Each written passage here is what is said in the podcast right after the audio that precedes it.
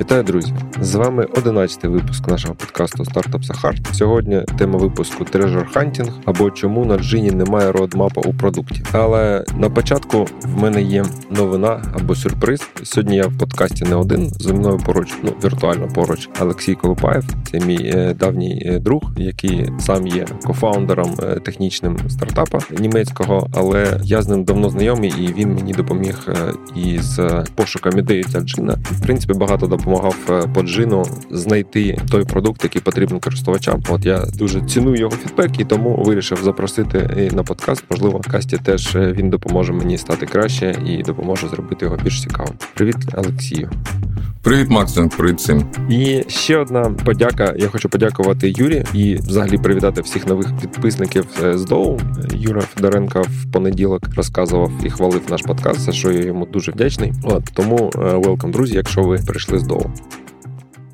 Перед тим, як перейти до новин, я хочу такий мейтенанс-блок зробити з питаннями від користувачів, які були до попередніх випусків минулого, позаминулого, і потім новини. В принципі, там два питання, чи навіть одне. Олексій питає, інший Олексій, чи робите якийсь аналіз польського ринку та конкурентів, щоб зрозуміти, може не вистачає якихось критичних фіч, які є у решти? Це питання до того, як там справи у європейського джина, і що я казав, що насправді не так легко виходити на новий ринок, і не дуже там є product-market-fit зараз у джина. Чи робимо ми якийсь аналіз для ринку?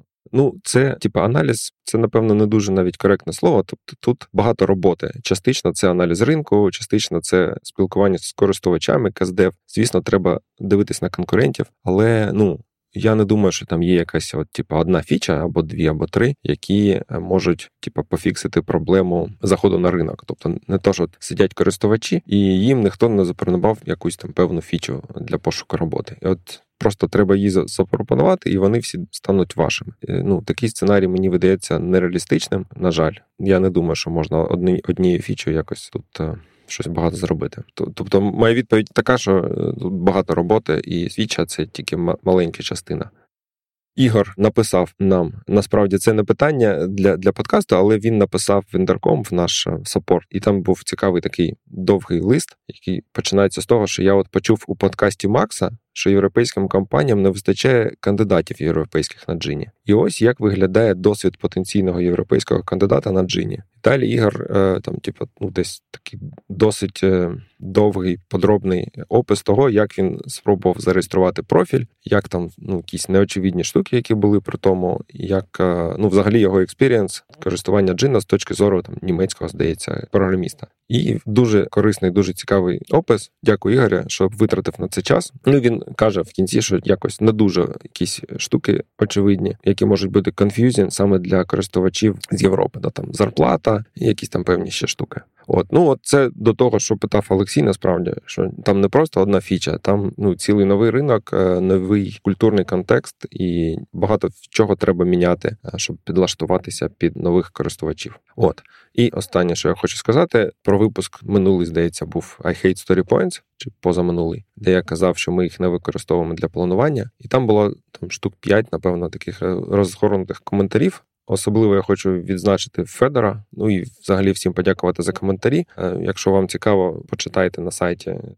З коментарів я зробив висновок, що треба ще повертатися до цієї теми, бо там багато питань залишилось, навіть більше, ніж було, напевно. Отак. З цим розібрались. Давайте трошки про новини і потім до теми випуску.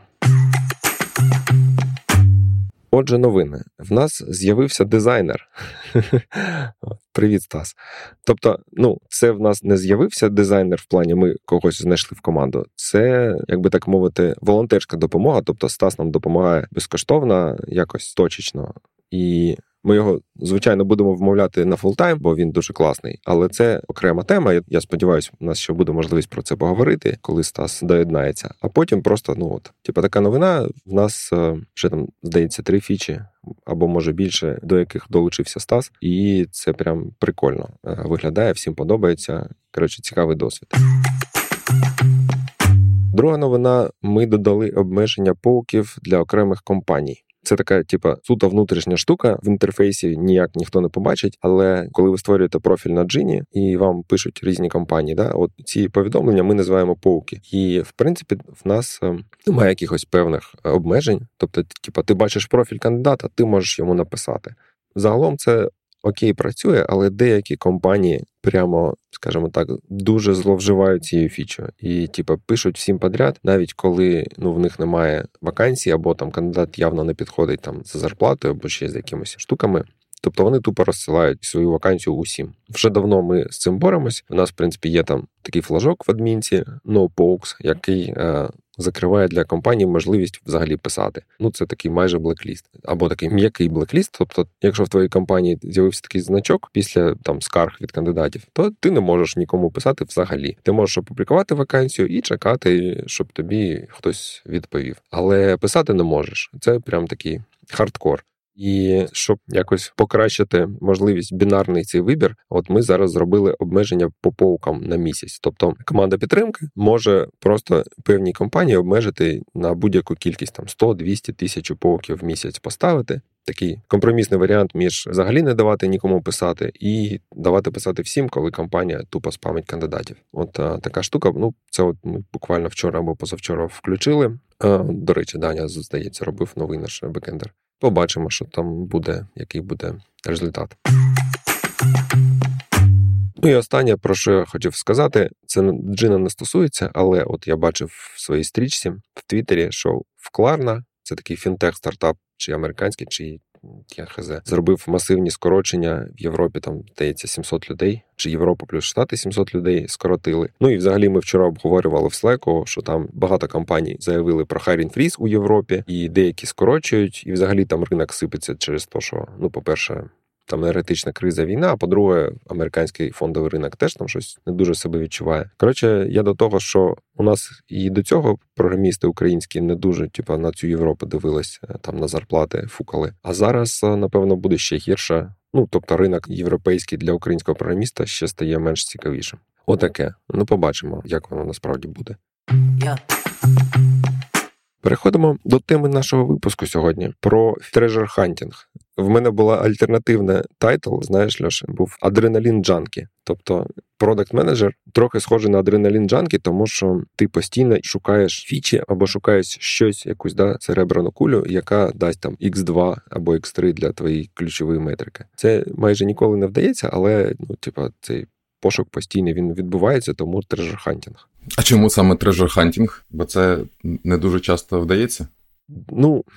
Дивись, коли я проводив співбесіди програмістам або продактам, на співбесідах, досить популярне питання, яке ставлять кандидати, який у вас roadmap на Джину, тобто що у вас заплановано на цей рік або на наступний рік. І тобто мені доводиться говорити, що в нас його немає, але я не завжди можу артикулювати чому.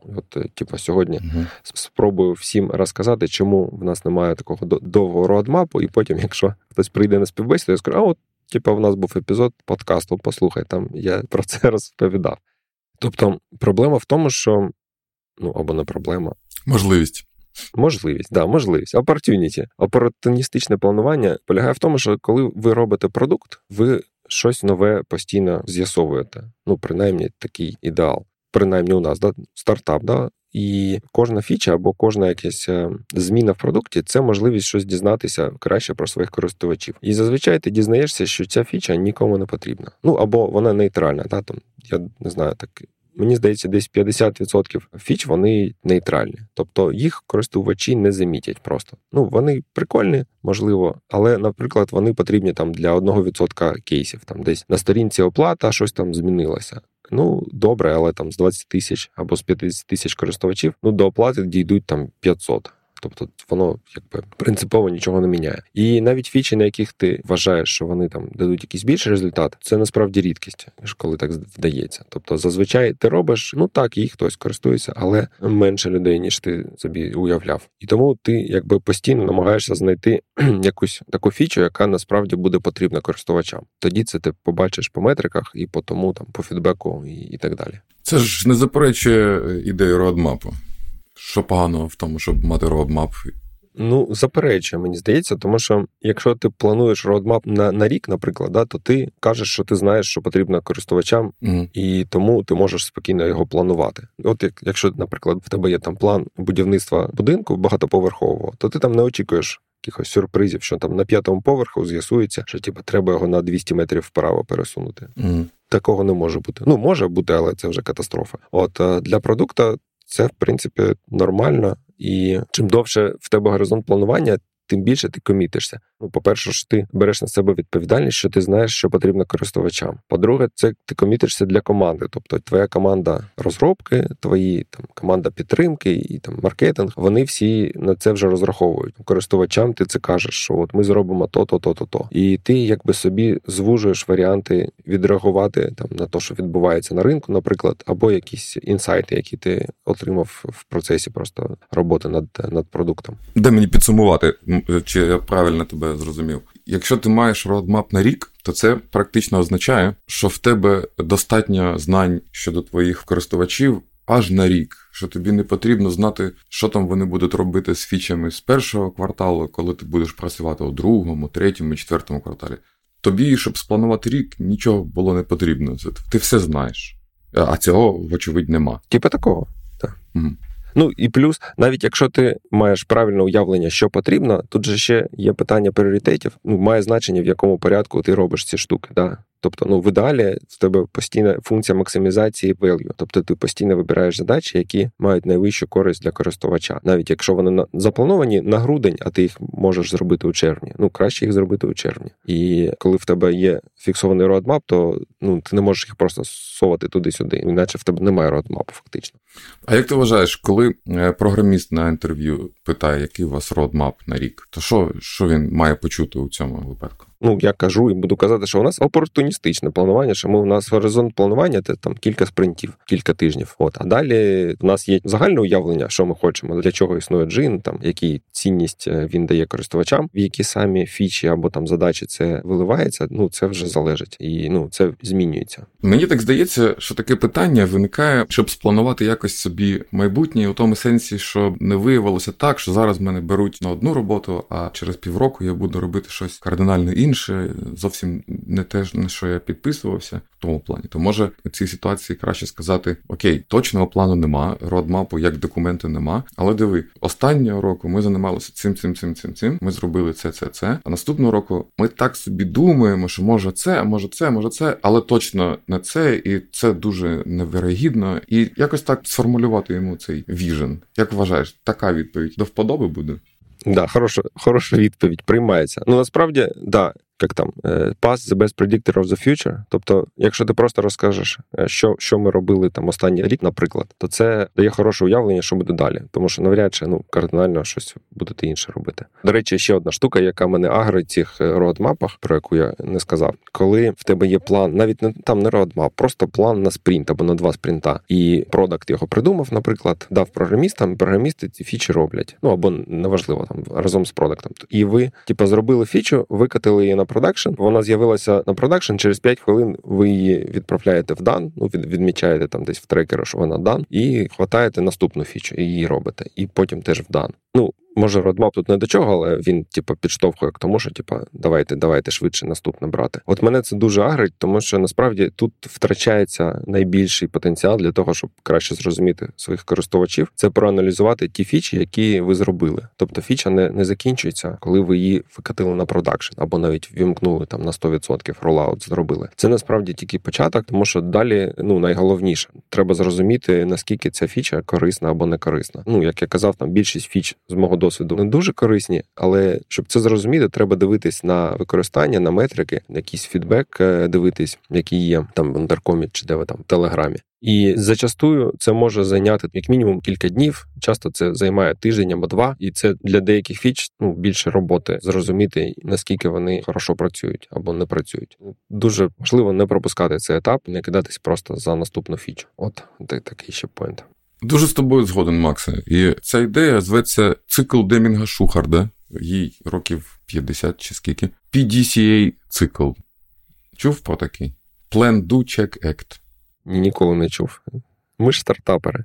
Оцей Демінг і Шухарт, 2 брата-акробата. написали цікаву річ. Що як ти щось менеджиш, треба дивитися на це як на цикл з 4 фаз. Plan, do, check, act. Чи adjust. Там щодо останнього А є різні варіанти. Але диви, plan, do – це те, що зробили roadmap, це plan, do, йдемо по цьому roadmap. А check і act, чи adjust – це якраз те, про що ти кажеш. Бо дуже так може статися легко, що після plan і do, як воно, типу, done, то ти щось знов таке plan і do, без check і act. І roadmap, в якому немає цих check і act, в якомусь виді, це такий споплюжений цикл, неповний. Прикольно. Ну, от, знаєш, тепер я теж буду розумний. Дякую. У мене тут ще останній пункт, який я хотів про ці roadmap сказати. Ну, до речі, Фьодор в коментарях до сторіпойнтів про це теж говорив, що є якісь поточка, а є експерименти такі більш, типу, амбіційні, і що, ну, треба їх якось поєднувати. Тобто поточка – це якісь фікси або фічі, які, ну, і не можуть принести прориву по метриках, і всі це розуміють, але вони просто потрібні, да? Тому що там користувачі там кожен тиждень кажуть, от дайте мені це, або от вони кожен тиждень ламаються на якомусь етапі реєстрації або ще чогось. Це фікси, які, ну, ти просто робиш, тому що треба робити. А є якісь більш амбіційні експерименти, які можуть спрацювати, а можуть не спрацювати. Якщо для перших там success rate там близько до 100%, тому що це очевидна проблема, її просто треба виправити. То з експериментами якраз success rate, ну, точно менше, принаймні у нас 50%. Взагалі про цю тему сьогодні думав, тому що ми зробили там вдалу міні-фічу з фідбеком на кандидатів, я ще про неї, напевно, наступного разу розкажу. А от до того остання велика фіча вдала, да, експеримент саме вдалий, це був пасивний пошук, і ми його запустили у серпні. І, в принципі, ну, якщо там згадувати минулий рік, то до пасивного пошуку це може бути, ну, що ми там таке зробили, безкоштовні вакансії, напевно, велике. От, і такі штуки... А, тобто це раз на рік? Ну, принаймні, от у нас так було. Може, рік такий був, знаєш, не дуже. Ну, типу, що ми з серпня нічого не зробили такого. Ну, не то, що не зробили, немає таких от змін великих. Але ж це не єдиний експеримент, який ви зробили за цей час, так? Це ж великий успіх, але ж не повний список. Ну, так. Я про це й кажу. Я просто не можу зараз з голови згадати там, але, ну, там є там 5-10 схожих експериментів, ну, там змін якихось, які ми пробували, і вони просто не отримували якогось результату, не давали. Успіху. Да. Тобто, типа, їх ігнорували користувачі, скажімо так. Навіть, наприклад, оцей наш запуск в Європі, про який ми казали. Ну, це ж можна теж сказати експеримент. Ну, ми його не закінчили, але от ми там провели певні речі, зробили там анонси, там ще щось, і все. І користувачі його проігнорували за великим рахунком. Ну, це теж цікавий сигнал, це теж якісь дані, які треба аналізувати і, ну, зробити з цього висновки і планувати далі. Був би у нас roadmap, це б нам заважало, тому що, ну, це неможливо врахувати, тому що ти не знаєш, як закінчиться цей експеримент. Скажи, Макс, а що ви робите з цими фічами, які не дуже полетіли? Є у вас процедура їх звільнення? От це, до речі, хороше питання, тому що користувачі, програмісти не люблять видаляти фічі. Це, певно, мірою проблема, тому що в тебе продукт, він стає більш складним, але не краще. Тобто додається, як, знаєш, от ці кораблі дерев'яні, да, на яких там ракушки наростають знизу і сповільнюють яхту. Так от і ці от невдалі експерименти. Тобто ти додав якусь фічу, ну, там хтось її покористувався, і там користується, там, я не знаю, 20 людей на тиждень її використовують. Але... я намагаюся вмовляти такі фічі видаляти. Тобто, якщо воно щось таке невдале, то давайте краще його взагалі приберемо і, може, подумаємо над якусь іншу реалізацію. Ну, інколи ми їх все-таки залишаємо, але, в принципі, удаляти фічі чи там прибирати штуки, це окей, це нормально, і це насправді залишає продукти таким lean and mean. Тобто він не розростається в обі сторони, тому що кожна така фіча – це там підтримка, це якісь там баги неочевидні і так далі. Тобто треба безжально їх удаляти. Отак. От круто було, що в roadmap було б видалити 3 фічі.